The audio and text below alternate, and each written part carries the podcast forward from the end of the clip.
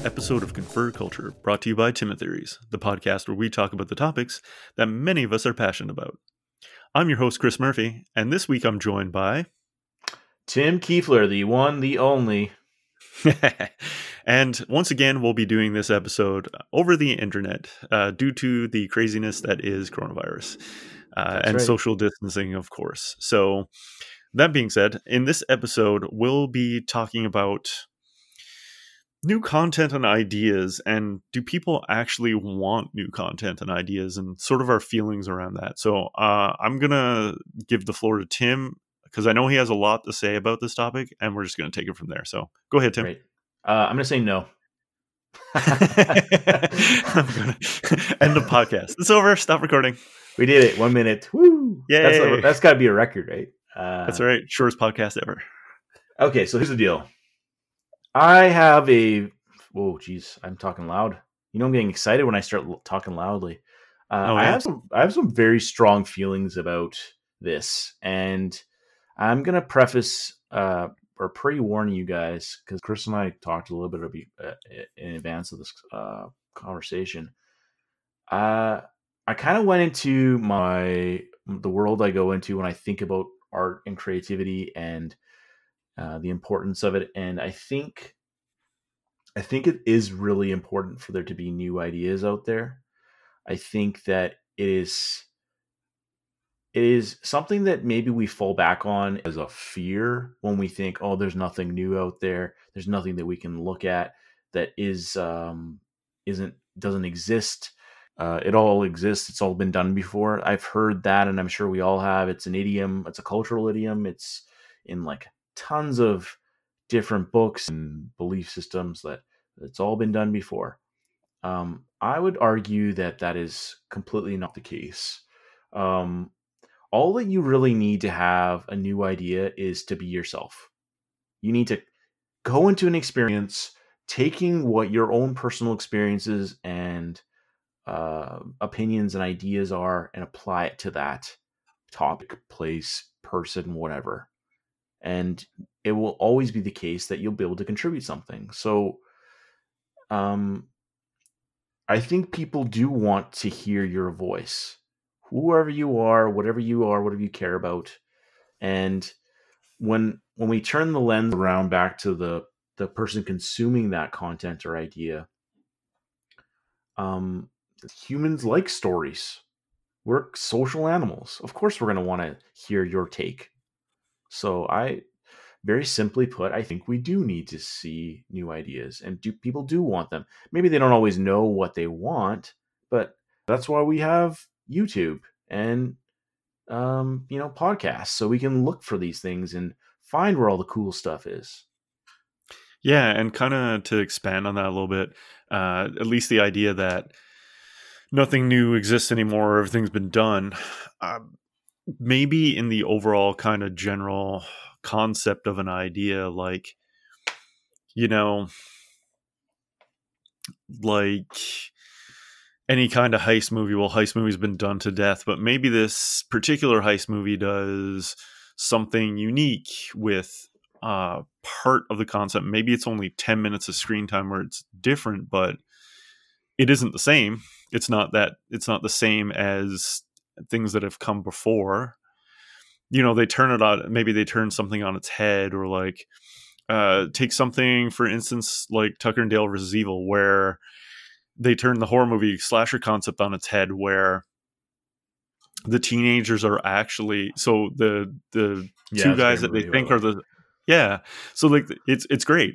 So the the two sort of hillbilly looking guys are innocent and they're not actively trying to kill anybody and they're actually really peaceful and they're actually really scared of the teens but the teens think they're slashers and are kind of hunting them down and they become the bad guy so slasher films have been done hundreds and hundreds and hundreds of times but this is one of those films where it kind of just turns just does that little tweak and even though the whole the general concept of a slasher film has been done this is a unique film so mm-hmm. yeah i would i would also push back on there's no such thing as a new idea or whatever. Now, in terms of people, what whether they want new content, uh, I think that's a little bit more of a nuanced kind of discussion. I think people say they do, and then and and so an example that I can think of is I watch a lot of YouTube videos about movies and a lot of panel discussions because that's kind of the format I really enjoy. So I hear people on these panels and in those videos all the time complain about the lack of originality in Hollywood. But those yeah, same absolutely. people will, yeah. So, but those same people will turn around and gush about the latest Marvel movie, or they'll talk about how they saw Star Wars four times. You know what I mean? It's one of those things where you say one thing and you kind of do another. Now, I know you, so you can like both. It's that's not what I'm saying. It's just that I'm just I'm not so sure that people actually do want new content at least all the time anyway. Yeah, so I and I I would agree that in most cases where people are resisting new content, it's probably because they are um, they don't really see the value of it, or maybe they're afraid that it could fail, or you know, there's that other idea of well, I'll get it, but the average person won't get it, so why would I go watch this? Or um, you know, we don't want to go too far on this idea because um, it might it might be weird. So I th- I think when we talk about the popular stuff that gets made and put out there, uh, kind of going into commercial and popular realms, it's because what's uh, what's been successful before. There's a huge desire to recreate that success, and it's safe, right? So, you know, we have to we have to look at examples of successful things that are a little bit different and like that tucker and dale example is great because it shows that you can see horror movies exist out there that don't necessarily fit a specific mold but which do tread new ground. And you know i've probably used this example tons of times before but i'll use it again because it's a great one. Um, there's a movie spoof uh, that came out three or four years ago talks about Final Girls, and it uses the very popular example of a um, slasher, um, and the the final girl has to make it to the end, and the story can't end if the final girl doesn't make it. And it's a great movie because it, it it upends a lot of those ideas. It still fits within the genre. People get destroyed and you know like it's teens getting killed for all kinds of stupid reasons like having sex or doing dr- doing drugs or drinking or whatever right but it kind of captures that idea and uh, it's a good movie. Yeah is that the one where they actually go into the film? Yeah they do. They go into the film yeah uh, yeah. Malin Akerman i think is the yeah i've seen that movie. It's actually pretty good. Yeah. It is yeah, actually pretty good. Yeah so but yeah you, i mean you know that's definitely an example of of where you can kind of turn something on its head. So, and you know, you see that in in all kinds of uh, all kinds of different art forms, like music. I mean, there's thousands of metal bands out there, but they're all sort of doing their own thing, and there's oh, there's too many subgenres to mention.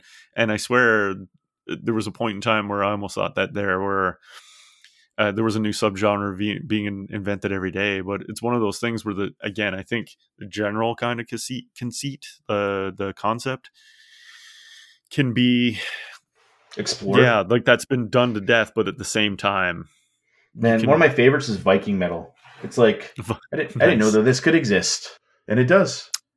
And yeah, and there's awesome. there's a yeah, and there's like a band that they've done several albums and it's super hardcore death metal and they it's their all their songs are about Lord of the Rings. Yeah. so yeah, I mean it's it's just yeah, it's one of those things that uh absolutely it, it just yeah, I just think like I said, the overall you can you can do those little tweaks. So looking at it from a creative perspective of someone who wants to make creative stuff and to to be out in the world and and and they have that nagging fear of well is anybody actually going to want this new content i think you just have to look at it like what are the examples that exist already that have subverted these expectations? Who can I go to that I care about their opinion and get feedback from them and really explore the idea that I want to try something new? Um, look to those critics or look to those artists who you you respect and admire and and think about you know what if you're if you're a artist or an illustrator or whatever your passion yeah maybe there's going to be out there say why don't you just do this because it exists already? I say it doesn't have to be this way. It can be your way and you can put your spin on it. So don't give up. Just stick to it. Stick to your guns and eventually you will have your own uh, influencer empire as an example yeah there you go um, where yeah. you talk about the arts and people don't knock you for having armchair philosophies, which you know what? There's enough there's enough stuff out there that kind of fits into one vein that it's there's lots of room for growth on the internet. That's the amazing thing about technology that we're this now I'm going to go on a bit of a soapbox, but living on living in the times that we live, we we have this great advantage where we can we can make all kinds of cool stuff and access it from all over the world. So just kind of expanding on that idea, what, what I what I really want to get at here is there's so many reasons to not do creative stuff and to not look into new things and to uh, you know make that statement of well it's not important so i'll just stick to that and i hate to say this but stick to those marvel movies because they're they're popular and they're safe um, yeah, I think I think kind of what I wanted to go here with is just to continue on my soapbox for a little bit longer, and then I'll give it back to you. Um, I think we all know that there's a a little critic that lives in every creative person's head, and they kind of challenge themselves on. You just have to remember that and and think like there's a reason why that's there. It's to challenge you and to make you better. So whenever someone's doing something a little bit different, like we should really celebrate that. Um, I agree. Yeah. And if you don't care about what you're doing, you can't really expect anybody else to care about what you're doing either, right? So it's important to to be like your own champion and and again, again, if you're looking at creative endeavors that other people might not necessarily be supporting, and, and Chris, obviously, you and I are, are are great for this. Like, just really stand up for that thing and and and present it to the world and say, "This is awesome. Check it out." Yeah, just just champion it. You mean? Yeah, yeah, yeah, um, yeah. We're we we definitely do that with a lot of kind of underappreciated stuff. Now, mind you, there, like we were talking about before, like I do think that there is a place for both, but I, I one of the key uh, words that you just said that I, I sort of want to focus on a little bit is is safe, and I think yeah. people will gravitate to towards stuff that they think is safe. And that old adage the old stereotype that people fear change and that they're not good with with dealing with change in their life i think that definitely applies to how they consume art. 100% yeah and um and the other thing too is i think maybe the reason why this happens is we're trying so hard to look at stuff that fits everyone and maybe not necessarily uh, fits a specific person or a specific interest or ideal. And I'll, I'll, get to this a little bit later on, but sometimes when you're looking at what kind of stuff you want to make or put out there, you should be thinking about who the audience is because um, invariably that audience will. Yes, oh God, I can't believe I make this analogy. If you build it, they will come. Yeah.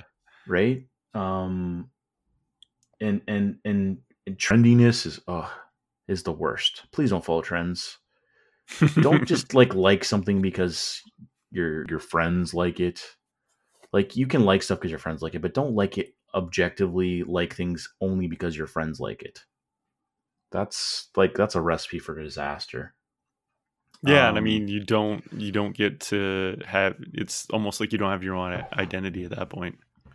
Like as an example, if and I know this would never happen, but like let's say I was an authority on pop culture and I told everyone to like the Fast and the Furious and everyone started liking the Fast and Furious. All we would ever have is the Fast and the Furious. That's right. And I like it, but that's not all I like. And I like like what I like about it is that it's not a specific um thing. Like it's it's its own thing. It's its own content at this point. Like yes, we can say it's an action series, but it's like it's it's a weird thing, and it's like amazing that it's a commercial success at the same time. But uh, I wouldn't change it, and I wouldn't expect everyone to love it. So that's my my one little ping about the Fast and Furious. But um, is, the, is the quota one per podcast? Is, is, is that what like, I, I, didn't do it on the last couple, so I'm, I'm pretty proud. No, that's that's true. That's true. I'll give you credit. I, I am just giving you crap though. what kind of friend uh, would I be if I didn't give you crap for it? It's true. It's important. um, and then the other thing is, okay, so just I'm going to mention this because I'm excited about this. We're going to be talking about criticism and critical stuff and the importance of criticism in some other podcasts. Um, I think whether you are a creator or a consumer, you should understand the thing that you care about. So I think once you get to that point in your life where you understand things a lot better, you're you're it's more likely that you're going to recognize you don't know as much as you thought you did. and that there's yeah. more out there than what you think.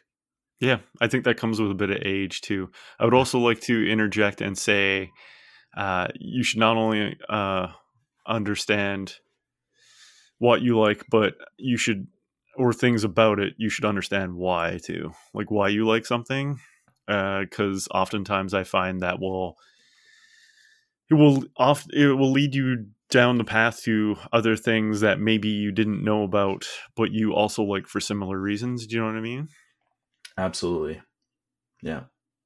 Um, another thing that's important is when you're making art or when you're consuming art, um, it shouldn't be convoluted it should be very clear to you what that thing is and why it exists.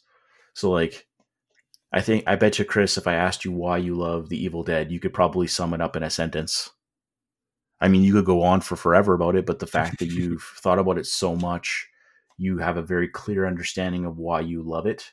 Yeah. And uh, and then when you think about new things, because you love that thing so much, you can very clearly explain why you like a new show, like we were talking about Ozark or um, Altered Carbon or whatever, like because it's new and it means something to you, being able to articulate it simply is important. Because mm-hmm. then you can differentiate between it and something else. Yeah. Oh, yeah, for sure. And so when so I guess like a question for you then. It's when when you're creating art, how much do you how much thought do you put in and i know artists are often their own worst critic. I i've you know i've done uh, i've i've had a hobby of photography on the side here and there and what other people will say is good you'll look at and say that's trash but when you're creating it how much stock do you put in to how you think it might be received or how like how it kind of fits into this conversation, like how uh, it'll affect people in terms of whether or not they want something new or how original is it. Like, does original? I guess yeah. Does originality like fix? Like, is it a fixture in in in your process when you're creating, or is it something that you realize kind of after the fact? All right, so so answering that question, I think, can be a bit of a challenge for a lot of people, because I've had so much time to think about it myself, um, I generally hold the position that I should be making art for my own validation first. And yeah, absolutely, I want to look at stuff and enjoy it based on what other people like, but um, I don't necessarily need other people to be influencing my decisions on what kind of art I'm making. Um, and you know what we we, do, we did talk about maybe having a an episode talking about art criticism or mm-hmm. um, creative criticism, so I can expand on that idea more you know, in a later that, episode. Yeah. Um, but for me, I think ultimately no. I don't I don't subscribe to that idea. I don't need to be making stuff with the expectation that someone else is going to um you know unless it's unless it's unless it's something that I'm making for a commission. Mm-hmm. I generally make my own stuff and hope that people like it. I mean, obviously, I have certain audience in mind in most cases, but I hope that answers the question. Yeah, yeah, I, I think it does, and I mean, um, I think you're you strike me as a person who's like you're creating art, and it happens to be kind of representing you in that kind of moment. Uh, you're capturing who you kind of or how you're kind of feeling then, as opposed mm-hmm. to like setting out to do something specific. Though I think that there are artists who are they're definitely about being more on the cutting edge. So they're probably they probably do have that in mind. I would think. Yeah, I mean a lot of a lot of my art. Um, if we if we have a little bit of time I'll, to talk about, it, I don't want to like go on for twenty minutes, but um, a lot of the stuff that I've made in the past and that I I'm always thinking about making, want to make is is related to identity. So, how do I feel? Like you said about something, or what ideas come out of it for me. So, you know, unironically, Timid Theories is re- related a lot to identity and building your your brand and your art and your exposure and what kind of stuff you should be exposing yourself to. So I think kind of kind of that unto itself demonstrably kind of makes my statement for me. But yeah, um, yeah. Okay. So another thing I wanted to talk about with this sort of list of things you should keep in mind as you're creating things, whether they're new or uh, or you're absorbing them, is really stop worrying about external validation. So I, I kind of touched on that in that answer to that question you had, but mm-hmm. we don't need to worry about what other people think. We don't need to worry about what people like. Um, as soon as you start to do that, I think that's where you get down into that road of fear again, where you're making decisions based on, you know, maybe what people might like or dislike. And so you're now, well, I'm not going to watch this show because, you know, what if people, what would people think? I don't, I don't, I, I don't. Maybe that's not an issue for you and I at our, at our stages in life, but yeah. I could easily see someone in their teens or uh, even in their 20s not wanting to watch something or listen to something or experience something because well what would what what if someone found out that I like this? Yeah, yeah. They're like less like as we talked about your when we were talking about how your belief systems impact the art you consume.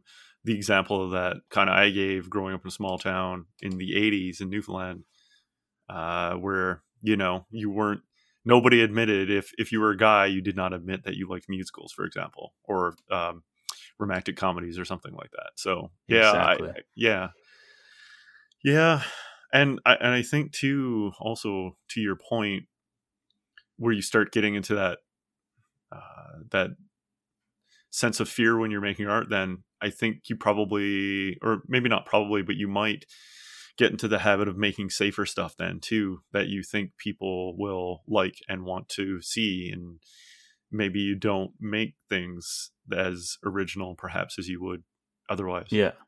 And and, and, in anything in life it's persistence and um, experience that will inevitably get you credentials and get you success so when you start getting wrapped up in that mindset of like, oh, what's the newest, greatest thing? Like, you're not really putting yourself in a position to get better. You're just yeah. always chasing down something um, insubstantial. So, or whatever's trendy as you put before, right? Yeah. So, yeah.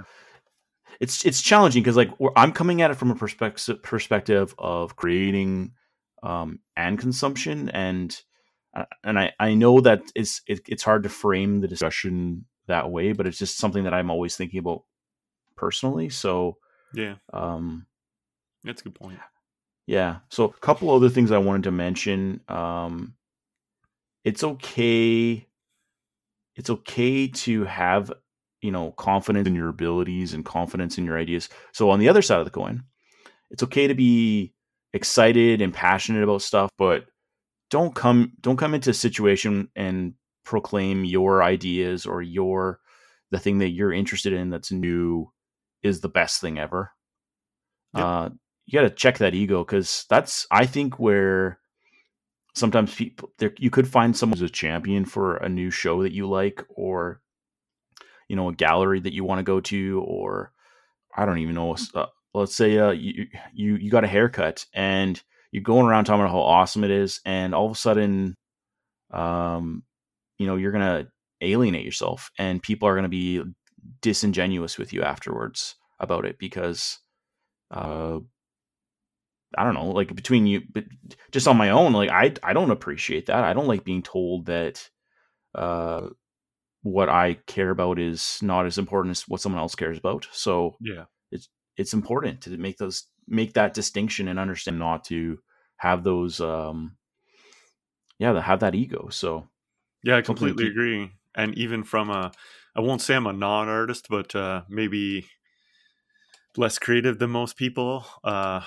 from my point of view that's something that i actually like struggle with a lot because i get super passionate about something and then this is the greatest thing ever and they'll say well mm-hmm. i love this reality tv show i'm like ah reality tv is garbage so it's like it's one of those things where where so we were talking about before and and i yeah. was i was saying that um in sorry in in uh, uh an earlier episode and i was uh talking about how it's just not for me and to me like i have to it's that's a that's a an everyday battle with me to to to frame it like that as opposed to saying well reality tv sucks. You know what i mean? So it's it's better to say this because it really is it's not for me but it's it like other people enjoy it so who am i to say that it's terrible? Yeah um, even if even so, if that's what i actually think it's it's a lot about you know what you say and how you frame it so.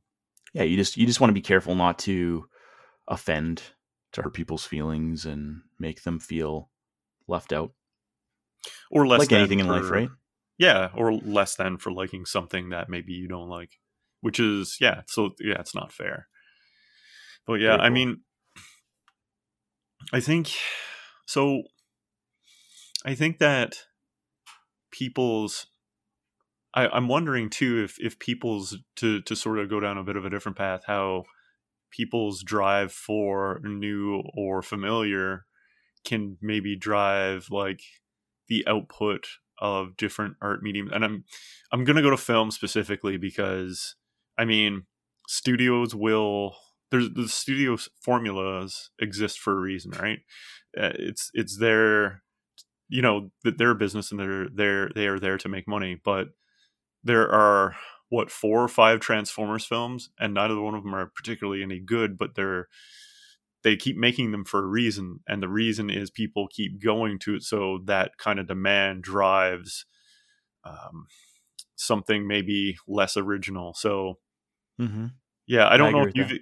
yeah, I don't I don't know if you've ever experienced that or or come across that in in sort of the arts community here, but I, I thought it was maybe just kind of an interesting point. Well, I mean, you can look at um, music, for example.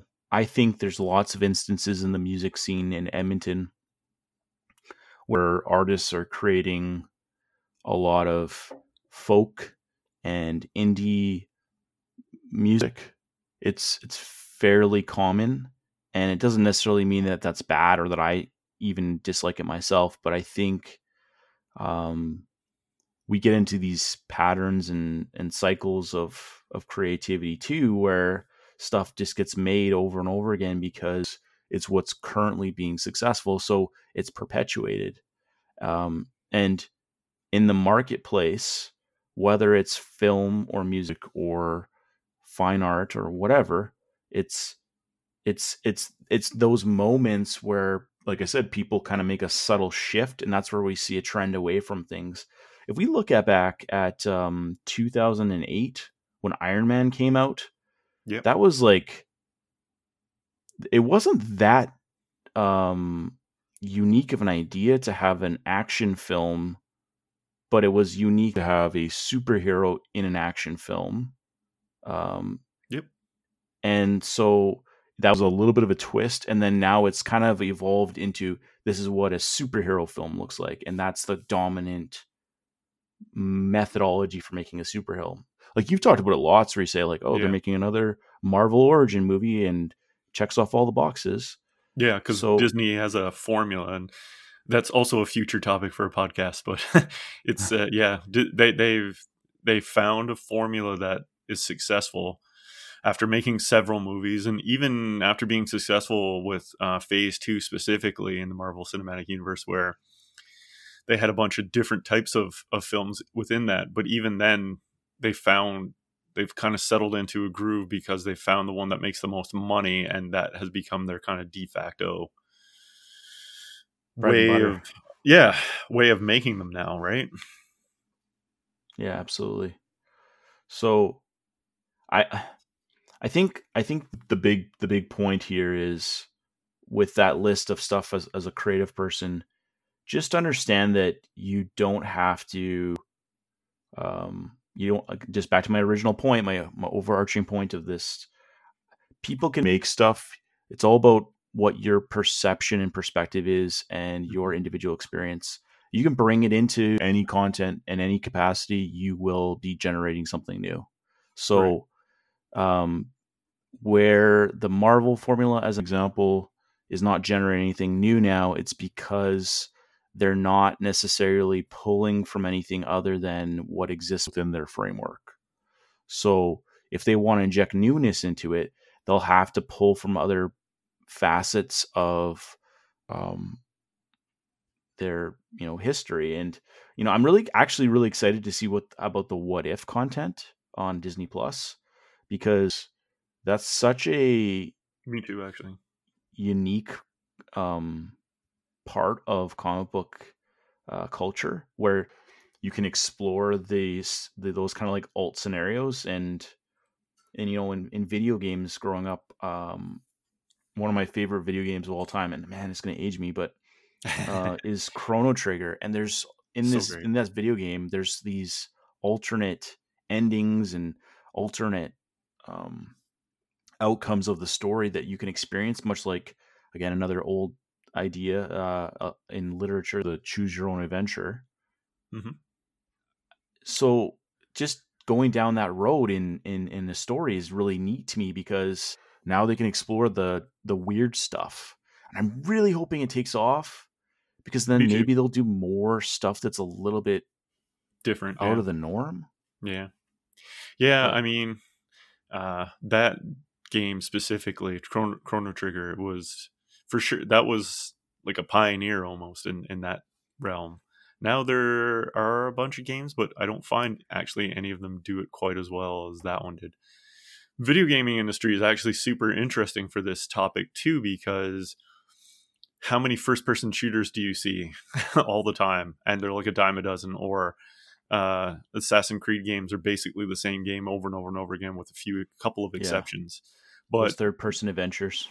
What's really interesting because uh, with the advent of um, downloadable content, you can go on to the PlayStation Store or Xbox Live Store, whatever it's called. I don't have an Xbox, but you can download all these crazy indie games now that are really pushing the envelope or you had big hits like life is strange or uh, guardian or things like so it's come around it's come back around where a lot of people are pushing back against the bigger studios like ea or ubisoft or things like that and they're embracing a lot more of the smaller developers because they find that they're getting newer and different stuff. So i feel like video game industry is actually one of the rare exceptions where people do want new things. I mean, that being said, um, Call of Duty will sell a million copies every year, but yeah, I feel like there's more like a small developer can actually make money off of a, a, a small game that does something interesting, which is I find that fascinating. Yeah, so it just comes down to the question of how do you how do you access that new content and where does it exist and so that DLC content, like you mentioned, is important because it's um it's it's an avenue to new stuff, right? Yep. It's a way to find games that explore new me- mechanisms, that explore new concepts, themes, um, even like the visual storytelling element. Um, I, I I find like it's weird to say this, but I find I enjoy platformers and 2D games, or even like really really simple games a lot of the time right now because of my limited um, free time. Yeah. But yeah, if sure. I can hop into a game with a very simple structure, mm-hmm. I can play it, pick it up, and put it down, and kind of go back into it whenever I feel like, and not feel like, oh man, I've been away for this from for so long that I don't know what to do anymore. Yeah, yeah, no, I can definitely see that. I've had that experiences with a number of games where I just, you know, games that you can't easily pop out of and pop back into. Like The Last of Us, for example. I never did finish it because it's a game that you have to spend a lot of time with, and I just don't have that time to, you know, spend eight to 10 hours like in a single sitting playing a video game. So, yeah, I totally get that. Cool. Yeah, that's that's I'm glad we're on the same page on that. so, um another thing I wanted to talk about, which I thought was pretty neat. Um, so in my research, as you guys know, I'm, I'm a big fan of researching things, especially when it comes to creating new content. Um, so in my travels around the internet, I found this article um, by the um, the blog team at HubSpot. Uh, the author, her name is Sophia Bernazzani, and you can find her on Twitter at soph underscore bren. So she she did this article and it talks about the types of content audiences really want to see. Uh, the reason why I'm bringing this up is because we had this really cool conversation, like independently of podcasting, but we were talking about you know COVID nineteen and self isolation and you know content and way people are consuming content and i think we both agree that podcasting is kind of a neat way to to talk about art and culture and whatever in this sort of new context we're in mm-hmm. um, but what's interesting about this article is when they surveyed the sample survey they have is i want to say it's like 10,000 people or something but uh, about four years ago, uh, they did this survey and they said, okay, if you had a choice between accepting a certain kind of content, yes or no, uh, what would you want to see? And so they they went through a list of like 20 different things. And at the top of the list is social media content. So Instagram, Facebook, Twitter, um, with 45% of people saying they want to see that kind of content. Then news okay. articles representing uh, 45% of people want to see that as well. 43% of people want to see videos. 33% of people want to see online classes. 31% want to see interactive tools and articles. 31% want to see research content. 29% want to see blogs. 21% want to see business content. 17% want to see pop culture content.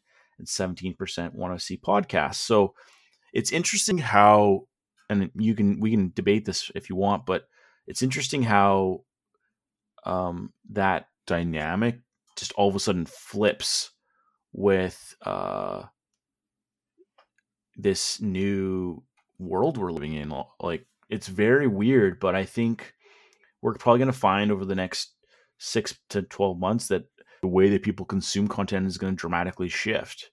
And maybe they'll be wanting more of these things, or maybe they'll want more things, um, certain kinds of content more than others.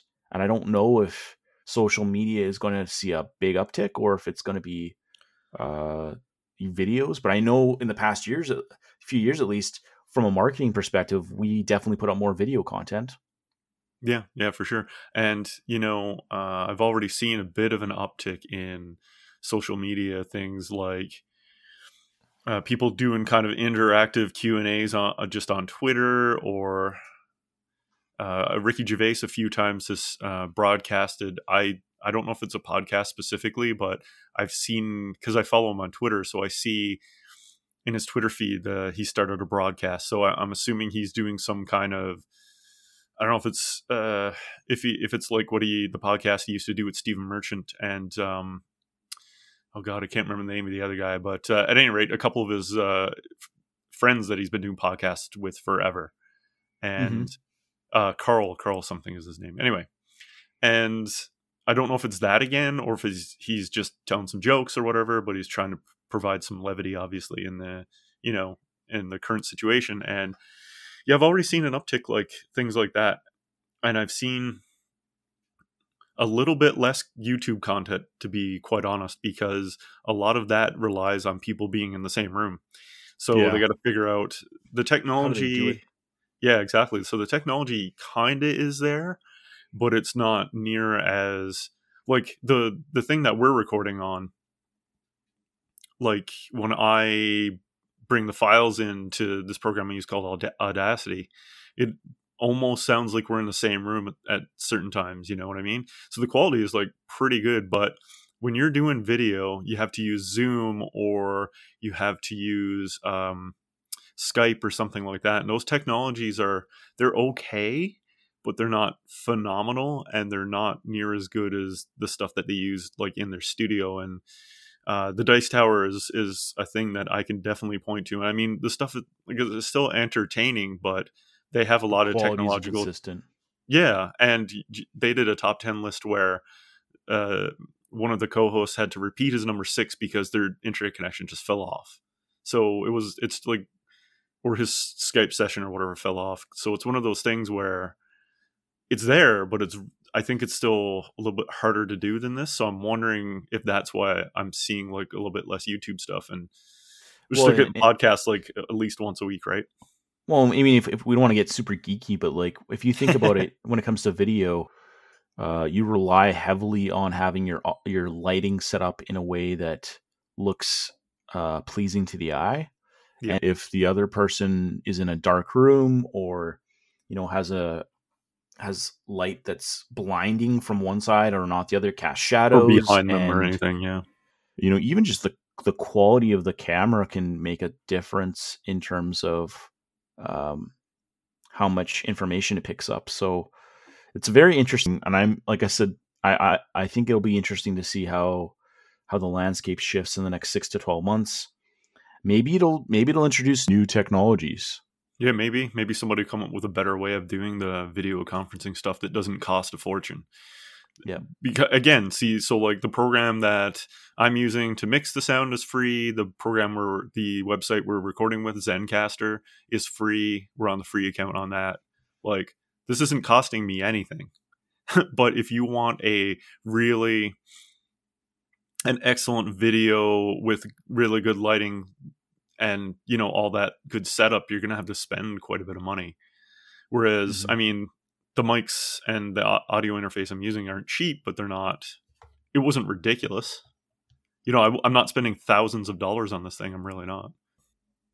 Yeah so that's a good point um but maybe we move on to the next one. So uh, i thought we could also talk a little bit about the impact of popular culture on society and how it can cause new things to generate just out of its own sort of um, insular bubble. Bubble is that maybe the right way of putting it? Um, so, good example of this is Comic Con. Lots, lots of young people go to Comic Con. I mean, obviously, it's it's more popular um, with people who really love comics, and I think the demographic for that is actually an aging demographic overall. Yeah, but, uh, although I would say that uh, it's Comic Con is, especially San Diego Comic Con, has uh, gotten more pulp culture overall inclusive now because it's like the Marvel's written out Hall H all the time, and you know so. Mm-hmm. So there's lots of instances with pop culture actifying as a unifying agent for kids and um, bringing people together who maybe don't necessarily feel like they have a voice or eh, or that you know don't know where to go to look for things. So i personally feel like those kinds of conventions and you know, use one that i'm a lot more familiar with which is board gaming. Mm-hmm. i think like those types of conventions and avenues will introduce you to new ideas. Um so I think that they can be a gateway for people who maybe um, rightly or wrongly are, are willfully or otherwise ignorant of new ideas, right? Yeah. Um, you know, and, and I, as an example of that, um, going into the board games again, I I've always kind of taken the the stance when it comes to hobby board gaming that I don't know enough about gaming to assume authority on one thing that I'm interested over another because there are literally tens of thousands of board games out in the world that have been created. In a lot of cases, they're they're independently created, so you know that new ideas are coming up and new themes are being connected to each other. Yeah, and it's definitely got more. The themes have definitely gotten more complex as, as the years have gone on. And, you know, there used to be Euros have, and for people who don't know what that, uh, um, what that concept means, it means basically uh, it refers to a certain type of game where uh, typically they used to be made in Europe, not so much anymore. But yeah, it's like a lot of um, there's less luck, less dice rolling, uh, more uh, sort of planning out your turns or tactical like that kind of you know more planning that so that that's when i say euro that's kind of what i mean. So the themes for those games used to be very dry and and barely there in my opinion. I i've played a number where it's like i'm just moving wooden discs on a board. Uh Hansa Teutonica mm-hmm. i actually played that with uh a guy that we played um that we play with quite often uh hugs uh, it's his favorite game, and I played it, and I'm I said I'm I can see where you you know I can see why you love it. The mechanics are really good. I'm just I was pushing around cubes and discs, and I just couldn't get into it. And so it's gone from that to I have one of my favorite games, The Gallerist, where you're running an art gallery. So I mean, it's they become a lot more uh, diverse as the years have gone on, for sure. Mm-hmm. And what's neat about it too is um, when you start to see intersections between one type of popular culture and another. So, as an example, um, you know, we talk about Lord of the Rings. That's a pretty heavy hitter in terms of pop culture, mm-hmm. and um, you know, they sh- his work shown up in all kinds of other examples, like Led Zeppelin songs. And Led Zeppelin isn't by no means uh, current music it's classic music, right? But it's there was intersections with that, or in the Marvel movies, which are less classic. Uh, there's a point where Iron Man calls Hawkeye uh, Legolas, right? Or you know, if we want to go into even more common examples, um, you can talk about t- television shows like Big Bang Theory referencing everything, and not that that necessarily is a good pop culture show, uh, there's a lot of problems with it, but yeah, uh, there's there's How I Met Your Mother. Uh, the, they talk about Star Wars all the time, or Supernatural talking about a bunch of different things like Disney or Harry Potter, or and in fact, Star Trek. To sort of bring it around to the first reference that you made, there's Supernatural uh, in I want to say season four or five. Sam looks at Dean and says, uh, "I can carry it for you." or I can carry you. Like I might not be yeah. able to carry that, but I can carry you, making a direct reference to Lord of the Rings. And uh, Sam just looks at Dean. Did you just make a Lord of the Rings reference? So to to kind of bring that around, that reference kind of around full circle, they do pop culture references so many times. Is one of the um one of the uh, reasons why I like the show. Right. Yeah. And I mean, obviously, then you you did you did um a podcast on community, which in itself is sort of a a, massive pop culture vehicle unto itself, right? So constantly, yes. Like the whole the six seasons and a movie hashtag was born out of a show called The Cape, which lasted half a season on NBC, or maybe it was CBS or doesn't doesn't matter the network it was on. the The point of the the the fact of the matter is that they developed this whole the whole we, we need to get six seasons in a movie of Community because Abed like that show so much he wanted to see six seasons in a movie of it. That's where that was born out of. So yeah, I mean, that's so obscure yet it's uh, that's what that just what that show did, right? it created something, right? Like it created a cultural idiom. So I I think I, I don't think it always has to be something brand new. And I, I, again, I've been kind of saying that throughout the show, but I think yeah. A lot of times it's things referencing things where you can create new ideas. Or deconstructing the um, the tropes or the format like that again like community did right? They just deconstructed the sitcom oftentimes like and again i talked about this when i when i did the community podcast the bottle episode specifically.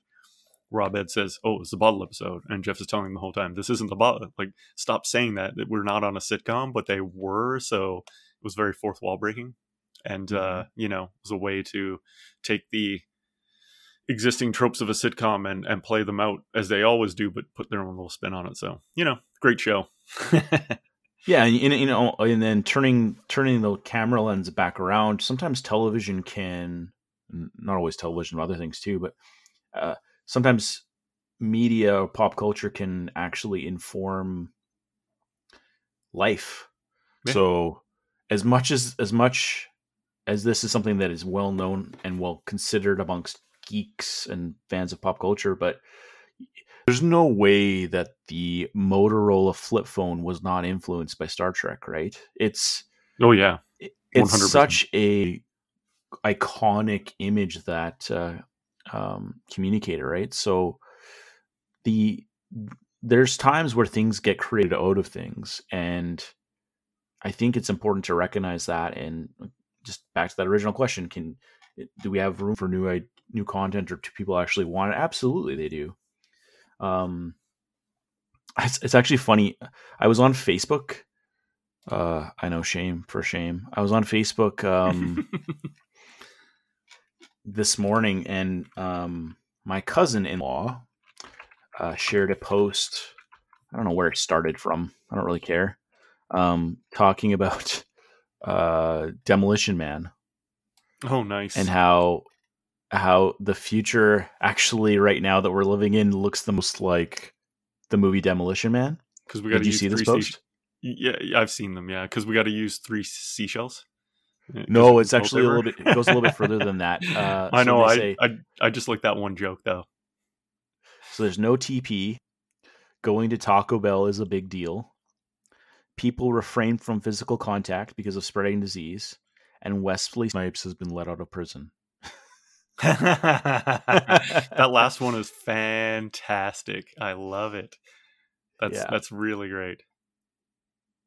So, um anyway, it's just amazing. I I just thought that was really funny. Um not necessarily that it predicted the future, but sometimes sometimes I I like to believe that pop culture can be uh, a subtle persuader towards new ideas. So, oh yeah, I think that's sure. what, like how many Star Trek is probably like the best example. Like how many, how much do people try and replicate the replicate the uh, technology in Star on Star Trek? The the flip phone with that, you could get actually a sound for the Razr, where the Motorola Razr, where every time you flipped it open, it made the the communicator sound and how many like so how many times have people i mean we talk about how warp technology isn't possible at least as far as we can understand and maybe it isn't i don't know but we're talking about uh, i've read countless articles where people try to replicate like the transporter technology where they've been able to like transport molecules like very super super small distances or where they have tried to create antimatter and like just because they saw it like there's an antimatter reactor on Star Trek, right? So just to try and create it in real life just because it was on Star Trek, right? Yeah. So yeah, there's countless examples uh, of that. We're talking sure. to your computer. Yeah, exactly. talk to our computers now. Yeah, that's right. So yeah, it can definitely be an influencer. So, kind of with that in mind, how do you think, uh, as both an artist and as a, a consumer of art, how do you think we could try and foster creativity uh, and new content and not kind of the same old kind of formulas especially i mean it's really a, a problem in film i think these days although again you so you kind of got to go looking for it. So i guess um like how can we foster that? Well at the same time when you're creating art you don't necessarily do that with uh, that in mind to create something brand new. So how do you how do you think both i guess the artist community side and the consumer side can uh can sort of foster new and creative ideas how do I personally think? So you yeah. want to solve it all in one minute? Yeah, there you go. Give me one sentence that will solve all the world's problems with creativity. No, I mean just kind of your opinion of what, like how do you think we could? We I could think I think the best way to foster that. um Are you saying foster the the just so we don't get yeah i mean because just so we don't get stuck in like I, I honestly see a lot of and especially these days, and film will, will go in cycles. It'll come back around to the indie filmmaker again, I'm sure. But right now, it's to me, it's stuck in a huge rut. Like if you look at the uh, best picture nominees, the Oscar this year, I mean, sure there were several ones, but there was nothing that in past years that just jumped out as amazing. You know what I mean? And mm-hmm. I, I kind of think the film industry is stuck in a little bit of a rut net right now, and I'm not sure if everyone agrees with that, but yeah, yeah I mean, how do you think we that we could try and, and not fall into that trap of safe?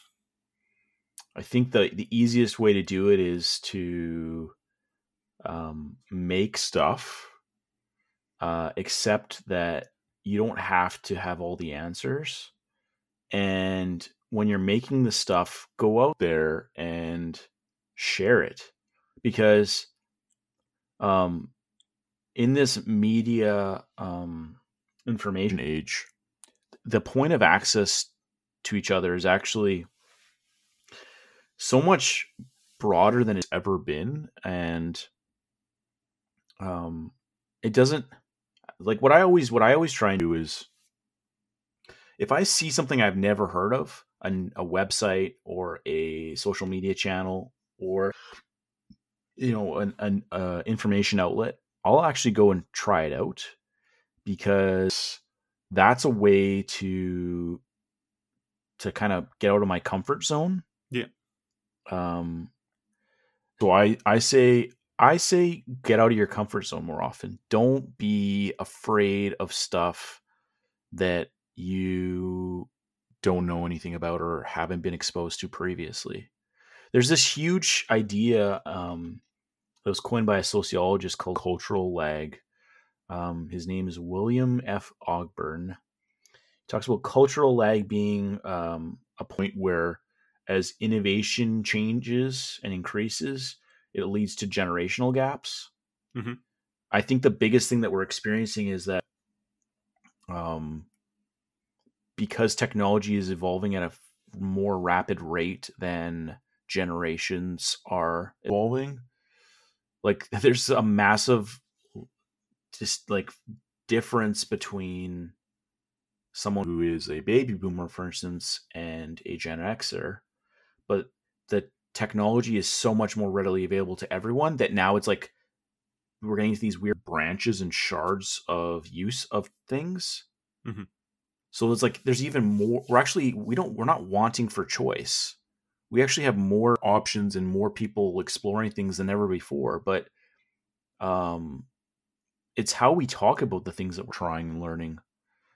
Just because, like, my parents, for example, use Facebook one way doesn't mean that it's the wrong or or right way. It's just the way that their um, social circle or um, sphere of influence is operating under. So I think that's how you do it.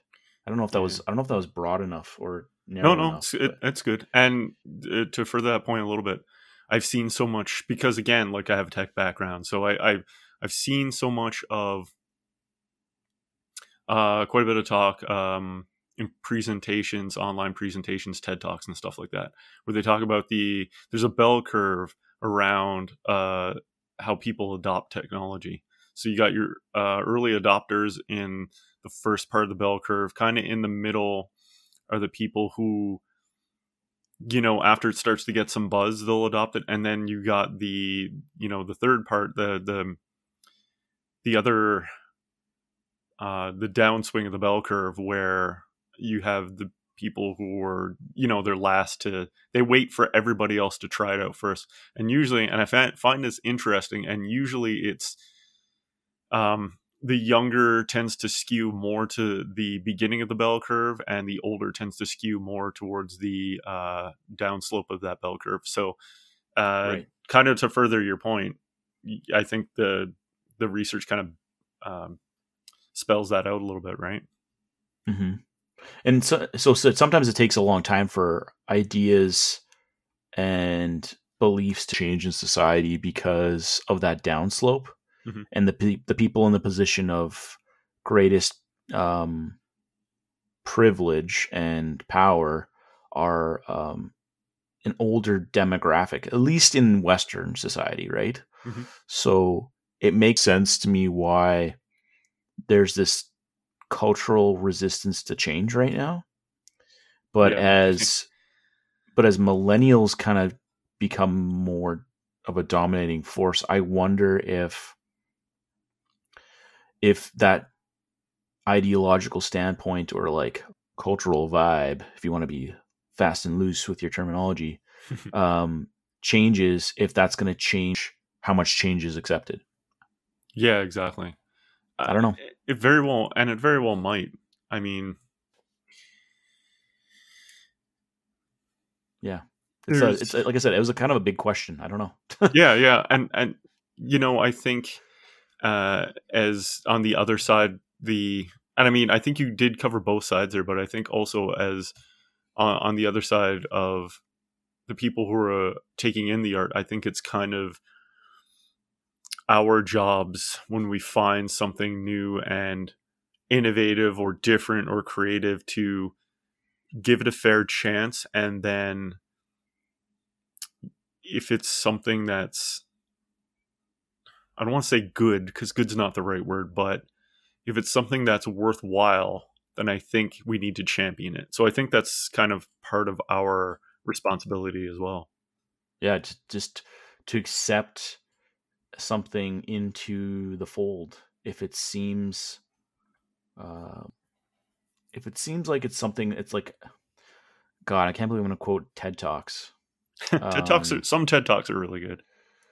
No no but ted talks is good but it's also like kind of it's it's like pastiche in a way but uh, um, yeah. seen some really uh, good statistics ones on there man. ideas worth talking about Okay. Like if it's an idea worth talking about, talk about it. Yeah, like that's their tagline, 100%. right? Yeah, yeah, and and you know, it's you, you can't be scared to. I'll say you can't. I mean, you you're you're able to, but I, I would hope that you wouldn't be scared to tell people that you like something for fear of how to make you look, or uh, to you know to kind of be passionate about the stuff you like, and don't sort of just you know, just sort of take things in and, and just, you know, just, well, whatever, you know, just be kind of blase about it. Mm-hmm. Yeah. All good, all good stuff. Yep. So, uh, I think i am spent. I've said a lot. yeah, like I said, I think that you had quite a bit, uh, quite a few notes on this one. I know that you had a lot to talk about because, like I said, you're in the unique, as we've covered, you're kind of in the unique position that you you you wear two hats a lot with this one. Yeah, I'm both. I'm both creator and critic. Yeah, it's a heavy exactly. is the head that wears so, the crown. and so it's a tough, uh, it's a tough tightrope, I think, sometimes to walk. So Anyway, with all that said, thanks for joining us this week. Please like, comment, subscribe, and we'll see you next time. I'm your host, Chris Murphy. I'm Tim Kiefler. And this has been Confer Culture.